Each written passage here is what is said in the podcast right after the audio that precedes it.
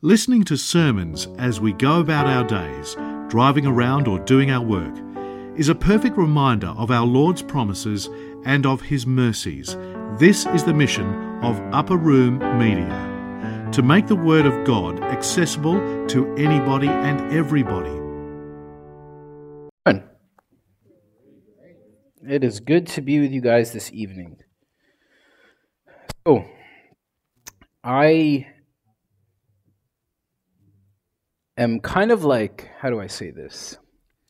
I'm kind of nervous about this topic, but at the same time, I feel like it's something that I need to sort of speak about personally. Like, you know, every time I speak, it's really uh, challenging for me, and I know that the Lord wants to work on the things in my own life that are off.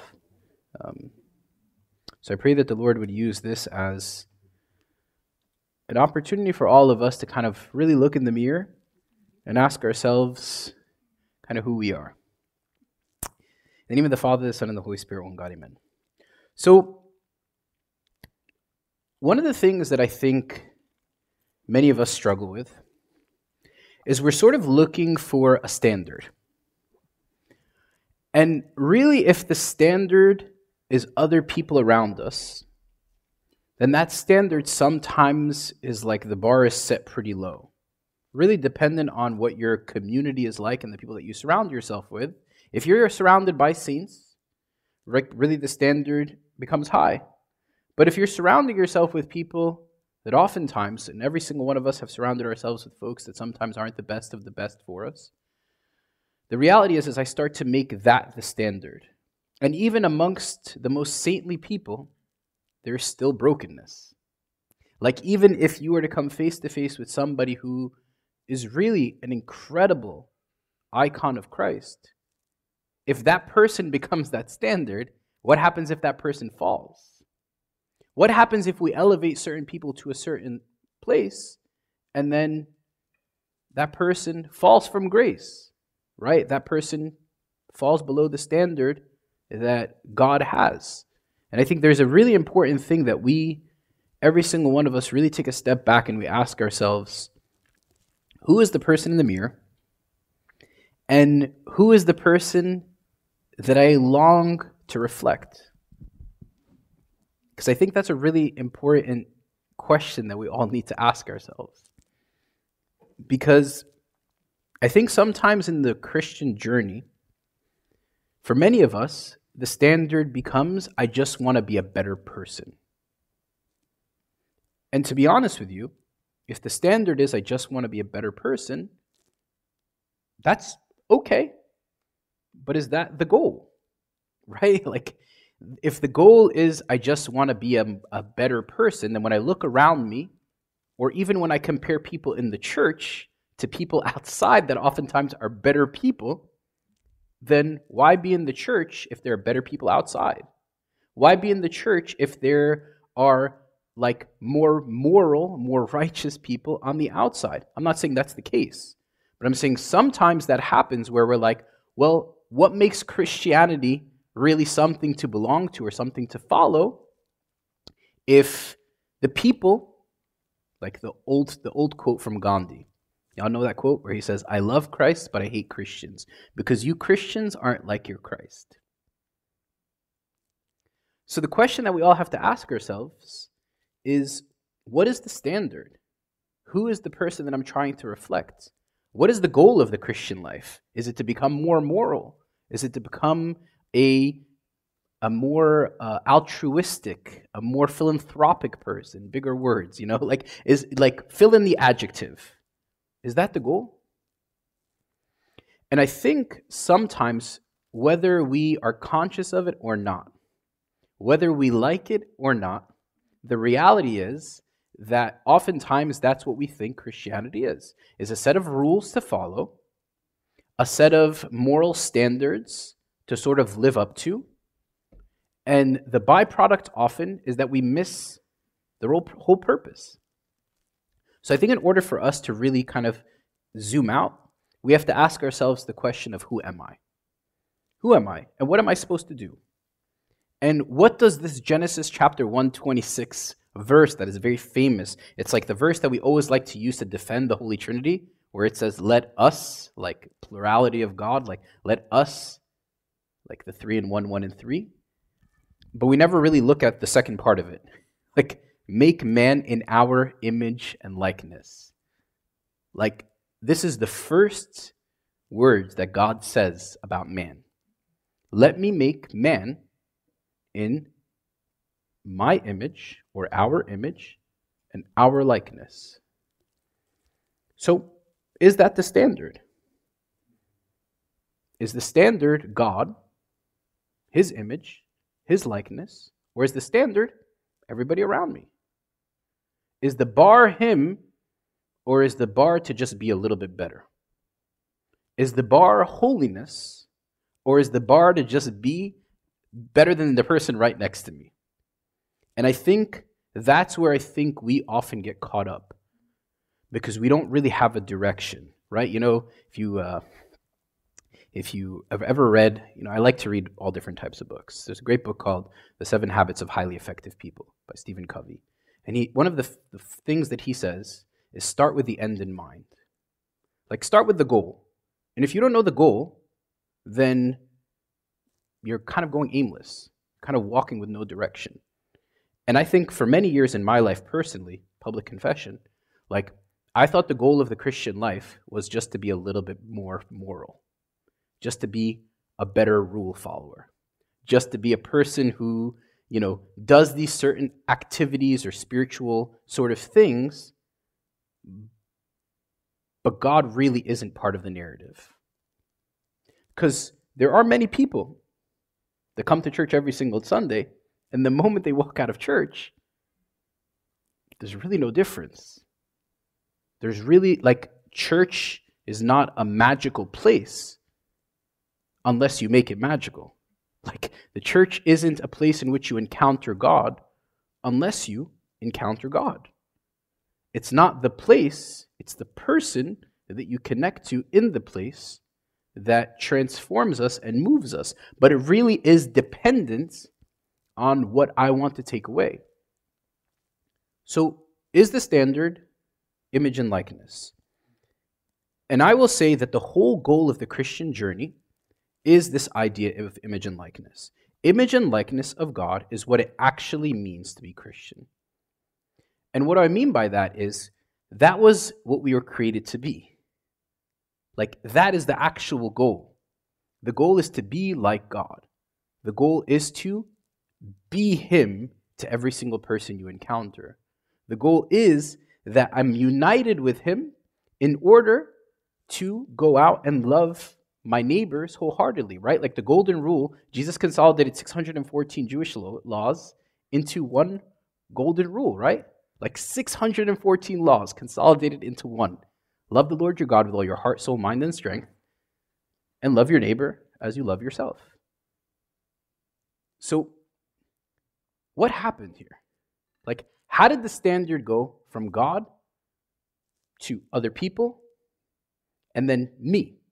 I'm my own standard. I create my own sort of self determining understanding of who I ought to be. Like, how did it go from God to others and then get reduced even to whatever serves me? Y'all know that expression, right? Do what serves you. Do you. Like, how did that become the standard? And I think that it started with you have to always rewind. Like, always in the Christian narrative, you have to go to the Genesis 3 narrative. You have to go backwards. And I think it starts with the blame game, right? Like, let me give you an example.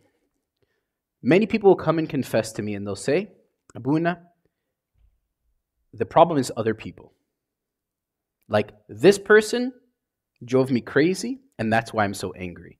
This person did this to me, and that's why I'm so and so and so. There's this natural inclination that all of us have to point the finger elsewhere. Right? Like, even when you talk to a little kid, like you grab my, my kids and you say, Why did you do that? Cece did it, or Micah did it. Like, there's a natural byproduct that they want to point the finger. It's like almost this, like, we never want to take responsibility and we never want to take accountability for why we are the way we are because it's really hard to come face to face with yourself. Like, let's be real. Like, if somebody comes up to you and says to you, dude, you're really arrogant. Well, you're just a hater. like, haters hate us because they ain't us, right? Like, that's that's what we say, right? Like, you you just you want to immediately point the finger elsewhere because there is no possibility that there's something that is off with me. And there's a difference between being self deprecating and beating yourself up. There's a difference between having self esteem, and there's a difference between being an arrogant jerk. Let me nuance that. Self deprecation is I beat myself up without the hope that God can make me better and heal me. Like, so my arrogance lets me believe that I am not redeemable. Let me, let me nuance that for a second. My arrogance makes me believe that I'm not redeemable. Because I think, how could I have done this? How could somebody like me fall to this low low? How is that possible? Of course, I am not redeemable at this point. I wouldn't forgive me. I wouldn't do that. Like, I wouldn't accept me. So we make the standard me and not God. Did I lose you guys? You're following me. So, self deprecation. Self esteem is knowing my value, my intrinsic value in the eyes of God.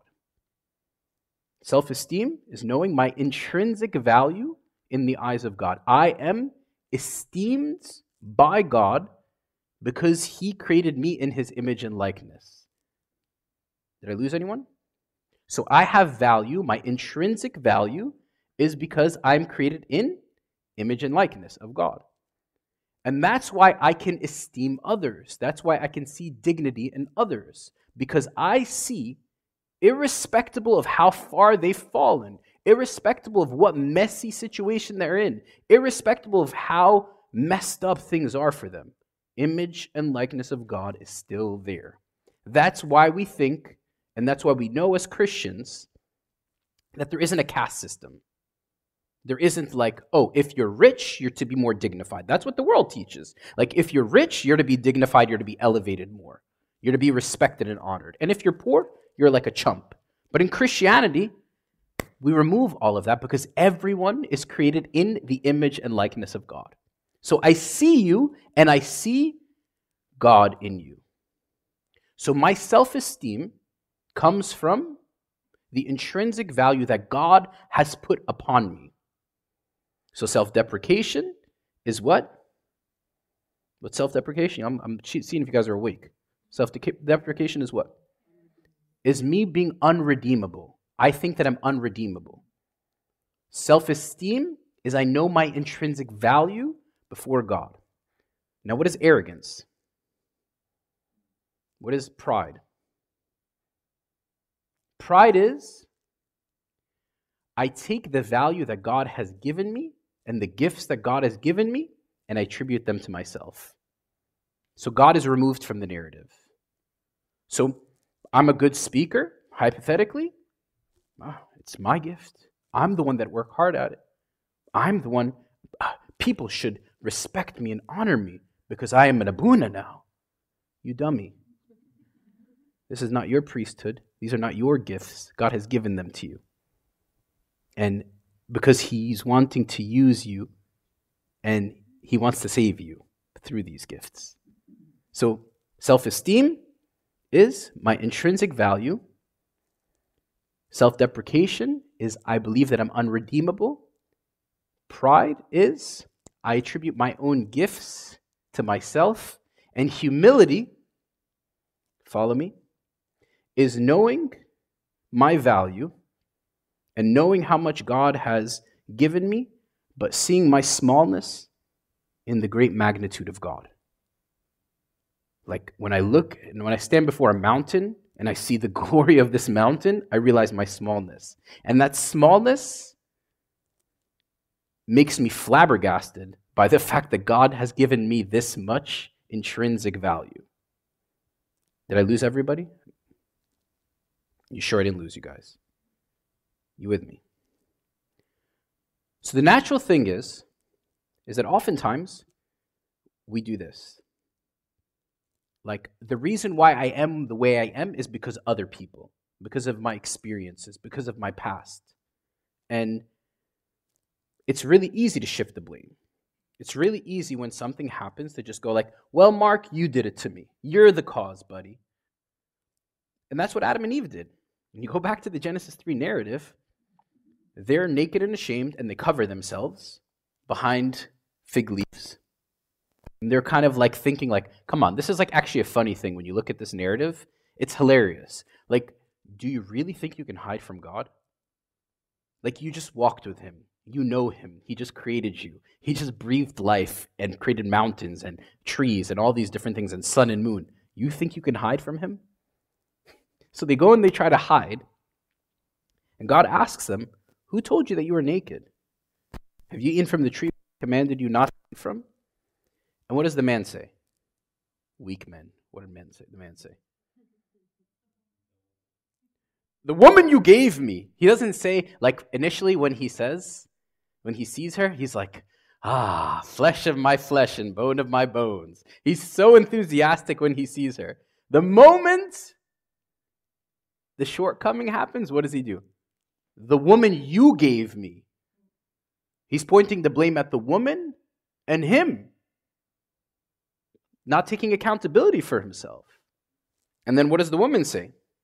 She points to the serpent and she says, The serpent deceived me and I ate. There's this natural inclination that all of us have to want to do this. We don't want to look within. We don't want to take accountability. We don't want the standard to be God. We want the standard to be other people and to be me. And I think modern culture often will almost feed that. Modern culture will tell you, again, do you. Prioritize yourself. Your pleasure is what's priority. So, if you want to use and abuse and do what you want, as long as it serves you, it's all good. And why do you think I'm just going to use a very simple thing. Why do you think one of the largest industries in the United States and all over the world is pornography? It is literally the quintessential objectification of human beings. Literally, the quintessential objectification. And society justifies it and says, well, what's the big deal? Like, embrace sexuality, embrace this like art- artwork and people are like, you know, we got needs. What's the big deal? Well, think about that for a second. Let's break down why that's actually a messy thought process. So, the root of that is lust. And what is lust by nature? Lust is selfish. Lust is selfish. Lust is all about satisfying my needs and not caring about who it hurts in the process. So, for example, this woman that's in this image is somebody's daughter, somebody's sister, somebody's mother, maybe. And I don't really care. I'm not thinking about that because it's for my pleasure. So the standard is well, if everybody's doing it and nobody really cares and it's not hurting anyone and nobody even really knows I'm doing it behind closed doors, what's the big deal? It doesn't really matter. And we could take that as like a basic example. But we could take many other examples of how the standard is not God, the standard is not image and likeness, the standard is what fits me, what satisfies me. Do you, bro? And if you do you, you're good. If it doesn't hurt nobody in the process, it's all good. And I think the primary problem is in our society is that our need to use and consume and abuse and dominate and do everything that feeds me makes it as though I'm the God of my own universe. Like I am the Lord. we never will say that. God forbid, Bism Salib. Like, we'll never say that. Like, we won't openly say that. But the reality of how I live is I'm my own Lord. I will do what I want as long as I think it's not hurting anyone in the process. And even if it does hurt, well, what's the big deal? And I think the root of it is I don't think God is really needed. Like, like let's just be very frank. Like I'm I'm a I call a spade a spade.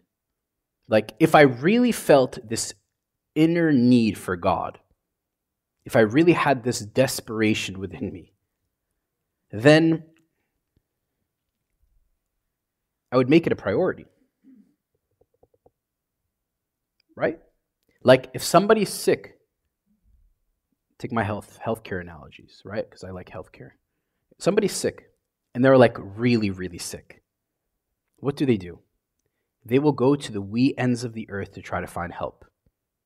They will travel places, they'll seek out specialists, they will do everything in their power to try to be healthy. Why? It's a matter of life and death. It is like a matter of urgency for them. Like my health is of utmost priority, priority to me. So if I want to stay alive, I will do everything in my power to travel to all the wee ends of the earth in order to get healthy. But why is it that we don't feel that same sense of urgency? Because I think we think, hmm? We think we're healthy. So, really, the spiritual problem, and in a second I'll kind of go through this, spiritual problem is a health problem. Like, it's very correlated to healthiness. Like, if we say spirituality, like if we say sin is like a disease, right? We don't really see it as that because we are like whatever about it. And I think the second problem is I think I could do it on my own. And that's why when the purpose isn't clear, their direction is me and not God. The focus is myself and my ego and not being like him. And let me give you some basic examples of modern day practices. Minimalism. Like, let's just take this basic thing. Let's just take society's like sort of things. Why does it matter if you have a lot of stuff? If God isn't like the thing? Why do you care about the environment if God isn't part of the narrative? Because it feels ethical. Like the the moral standard is minimalism by nature is it's all about owning only what adds value and meaning to your life. So like you know the Marie Kondo thing, like you go and if it gives you joy, you keep it. If not, you throw it away. I loved Marie Kondo. Like I watched that show when she first came out. I was like, this is a really great way to do it. But what's the end goal? Why am I throwing away my clothing? like, is it just because it sparks joy in me or not? Or is it because like I realize genuinely that I'm too attached to material things. And I get my identity and my purpose from these things. So I need to let go of these things because they're hindering me from image and likeness. Meaning, when the direction isn't clear, I'm just grasping for different things. I am a vegan. I am a minimalist. I am a Republican. I am a Democrat. I am, I am, I am. I'm trying to label myself as something because that is what is going to give me my identity because identity isn't image and likeness. Identity isn't intrinsic value from God. Identity isn't beloved. You with me? So you have minimalist. You have intermittent fasting. Oh, I'm, I'm keto, bro. I'm keto. I'm intermittent fasting. Sorry, man, I can't drink and eat right now because I'm intermittent fasting. Like, we fast because we want to discipline the body in order to bring it to subjection. Because if you could say no to a cheeseburger, you could say no to a lot of other things. But, like, okay, why intermittent fast? I want to be healthy. Okay. But why self discipline? Mindfulness, big in the psychology world, right? A type of meditation in which you focus on being intensely aware of what you're sensing and feeling in the moment without interpretation or judgment. Like you acknowledge it and you put it aside, which by practice, like it's not a bad thing, right? Like none of these things in themselves are bad things. They're great things, actually. Like if I'm a minimalist, I'm not like destroying the environment as much. Like I'm not buying too many things that I don't really need. If I'm intermittent fasting, I'm taking care of this temple, right? If I am mindful, I'm aware of my thoughts and bringing them into subjection. I'm kind of like aware of myself. Independently of these things, all these things are good things. But why? Like, you see, if you don't know the why of what you're doing, there really is no benefit to what you're doing except you. Like, it's about me in the end. You, you following me? Or am I too philosophical today? You sure I'm not too philosophical? Sometimes I get in these. You with me? So, the primary problem is health. It's a lack of desire for my actual true well being. It's an actual lack of desire, and I don't really understand health, and there's not really such thing as like nutritious eating. Right? There's like not like take this take the analogy, right? What is health? And if I don't know that there is such thing as health in like the spiritual sense, then the standard is not being healthy. The standard is whatever. Like you take the C.S. Lewis analogy where he says you only know a line is crooked unless you have a straight line to compare it to. You only know that 100 is a good grade on an examination because that's the standard that's set. So, what is the standard of healthiness in the spiritual life? Like, what is health? And what do I need to do in order to get healthy? And what's my role in being healthy? How much is on me and how much is on God? You with me? Mark, did I confuse you? No. Sure, good, okay. So the primary problem is health. But what's my problem? Just like anyone who knows me, I historically was a very healthy person, pre priesthood. What's my primary problem now? My primary problem is I lack discipline. That's my primary problem. I resist the discipline required for health. I resist it. Like I'm eating healthier now. Okay, I've dropped 10 pounds. Give me, you know, give me some. But but the the I resist the discipline required to be healthy. I desire benefits without the ne- this necessary effort that I need to put in. So like I want to be spiritual, but I want it to magically happen. I want to be like, okay, I want God, image, and likeness to be the standard, but I don't really want to do anything about it. I just want to come to Bible studies and listen to Bible studies, but I don't really want to apply it. I just want to go take communion, and I want it magically to change me. I want to go sit with a Abuna, and I want to confess my sins every three days because I think that that's like what's actually going to make me healthy. But I don't want to actually put the effort in to be healthy. With me? So, what is my need? I'm going to say a word that you guys maybe won't like or you'll think it's attributed to monks. My need is asceticism. Asceticism is like the, the workout regimen for spirituality. Now you say to yourself, what the heck is asceticism? What is asceticism? It, asceticism is a complex term that has a lot of things that we sort of attribute it to. It's not just for monastics.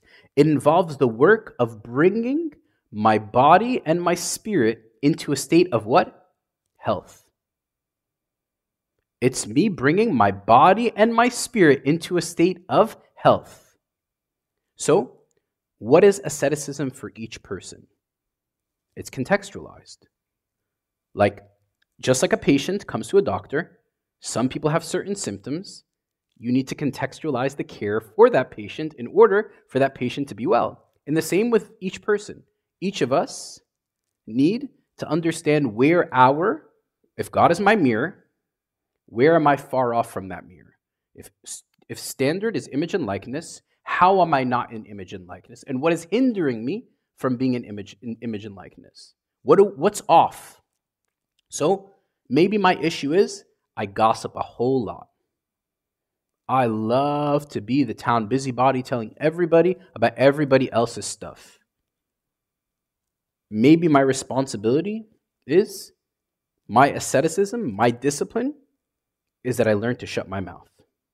Like, I literally, anytime I even remotely start to talk about somebody else, I quickly have to do something to sort of change the direction of what I'm doing. Maybe my spiritual father will tell me, you know what, you gossip a little bit too much, so I'm going to encourage you actually to take a little bit of break from certain friendships that encourage you to gossip. Maybe that's your that's what you need. Like the smoker, you're going to tell the person like, "Listen, it's probably not a good idea for you to go hang out with people that smoke a whole ton if you're trying to quit. It's probably a better idea for you to keep a little bit of space, excuse me, get healthy, and then maybe you can encourage those friends to get healthy as well. Maybe my, my, my asceticism is I just personally love to make my opinion known to everyone. In a conversation, I want everybody to know how I feel about things. Right? I always need my voice to be heard. I always need to give my two cents about a situation. I always need someone to know that I'm the smartest person in the room.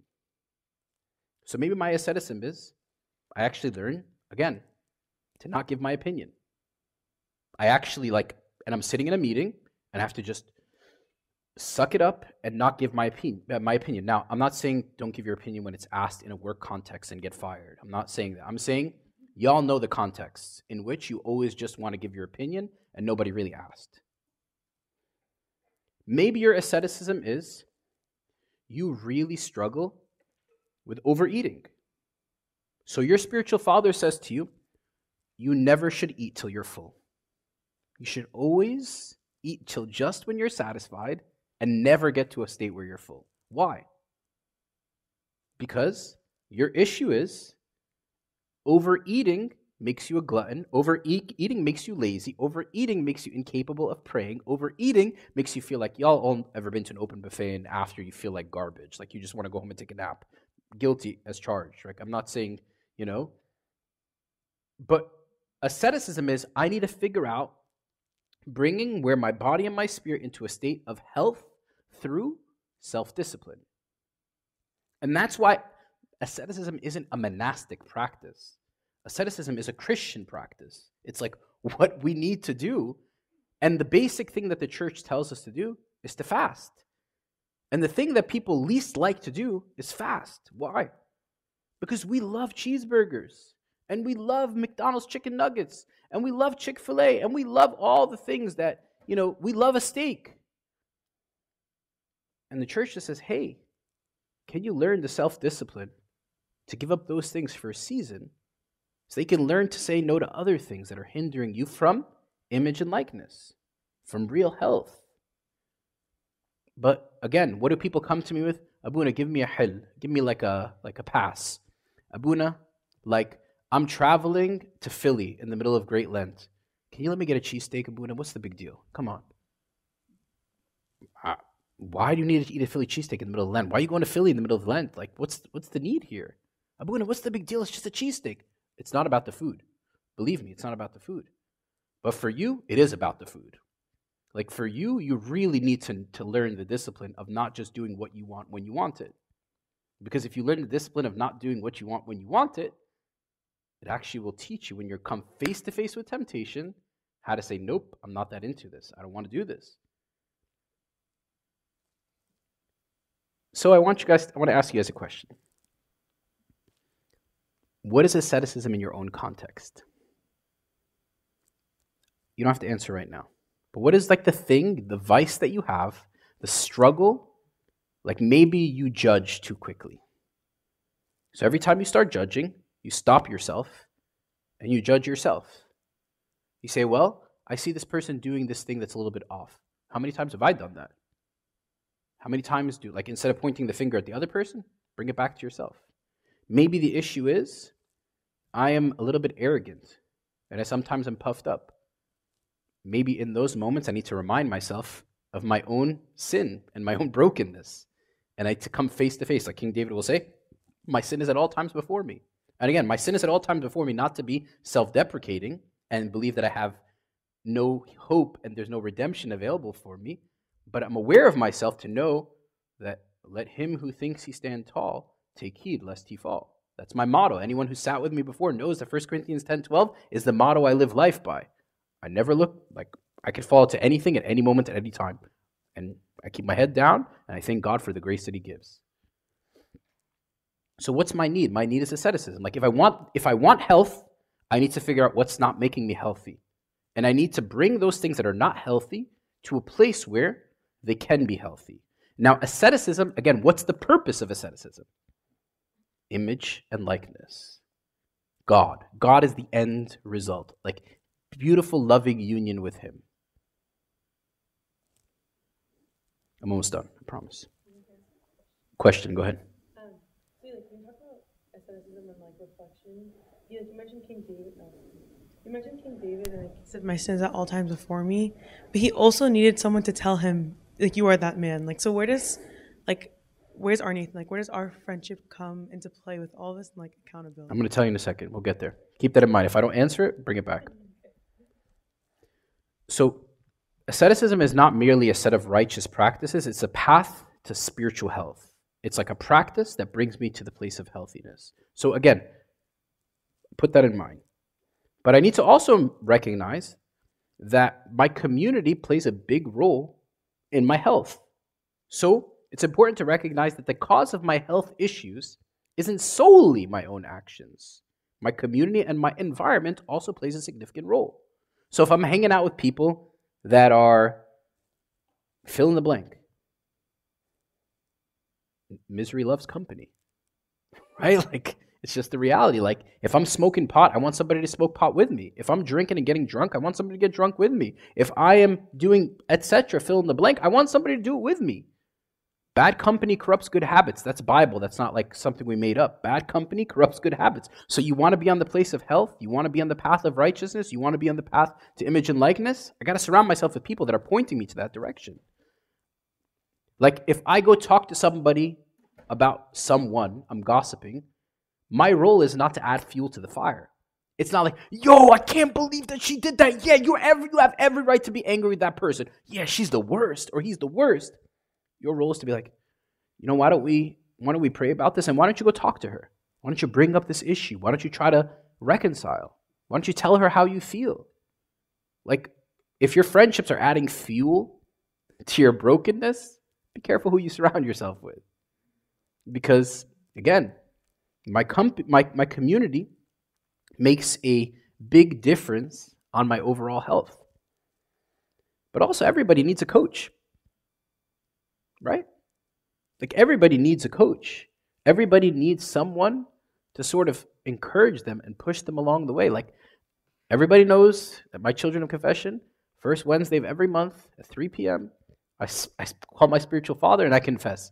It is what I need for my spiritual life in this moment of my life. I desperately need somebody to coach me through the process. Primarily because I know my own weakness. I know my own shortcomings. I know the areas of my life that are really off. And my coach, my spiritual father, is there to push me and tell me, hey, Elijah, like, I think you'd be better with this. I think actually this is your issue. I think actually, etc. Fill in the blank. There's lots of stuff he tells me because I'm, I'm a messy human. But everybody needs a coach. And I think many times we're reluctant to get a coach because I have a friend. I can like talk to her and she can tell me.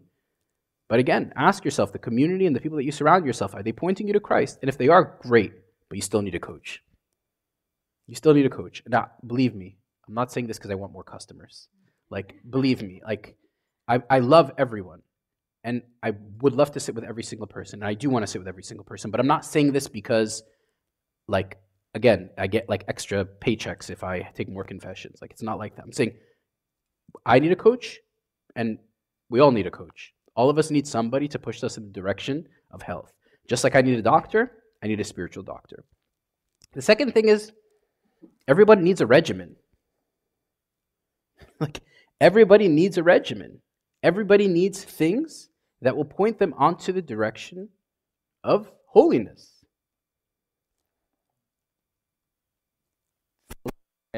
Failing to plan is planning to fail if you don't have a goal or a direction, if image and likeness isn't the goal, isn't the purpose, and I don't do anything to be in image and likeness besides things with other people, there's nothing personal, there's no personal work that I do, good luck. Now, I'm not saying, again, I'm not saying that all the things that we do that make us healthy, like the minimalism, the veganism, the intermittent fasting, the etc. I'm not saying those again, those things are bad things. But again, is the direction because there's a spiritual ailment in me that needs to be healed that brings me to the path of health. So, do you have a plan for prayer? Do you have a plan for Bible reading? Do you have a plan for ascetic practices, spiritual disciplines that you need to acquire? Do you have a plan for how many liturgies you should attend? Do you have a plan for how frequently you should sit with your spiritual father? Do you have a plan for you know certain situations and how you navigate them? Only you can answer that. But I think the beautiful thing is is that in the goal of image and likeness, we're not alone in this process.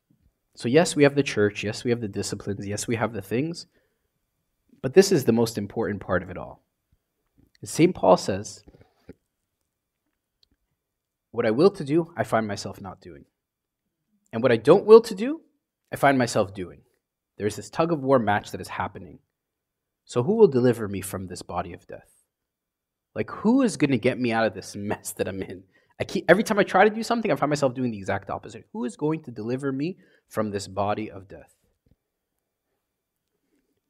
When we look to the story of Adam and Eve, we see the story of the struggle to obtain goodness, sometimes finding it and sometimes not.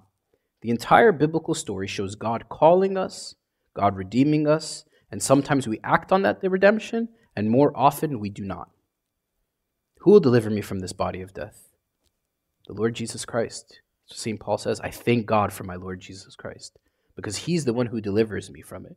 So there's an invitation to health for all of us. There's an invitation to, like, I can heal your brokenness.